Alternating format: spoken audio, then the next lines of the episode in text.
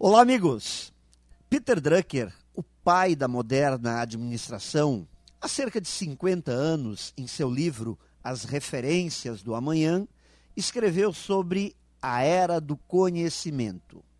Segundo ele, o mundo migraria de uma era de industrialização, onde natureza, capital e trabalho eram os fatores de produção, para o foco nos trabalhadores do conhecimento sua mente brilhante conseguiu antever algo que hoje está fazendo parte do dia a dia do mundo dos negócios. Neste exato momento, empresas em todas as áreas dependem intensamente de pessoas com conhecimento diferenciado. E as máquinas já não são o grande diferencial. A produção se desloca para todos os cantos do mundo. Longe já é um lugar que não existe mais e o trabalho remoto veio para ficar.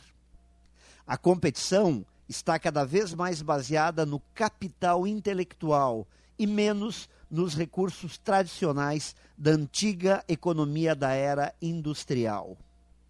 Na era do conhecimento, onde a mão de obra dá lugar a cérebros pensantes, e onde a inteligência passa a ser um capital de muito valor, todos nós precisamos repensar nossos papéis. Pense nisso e saiba mais em profjair.com.br. Melhore sempre e tenha muito sucesso!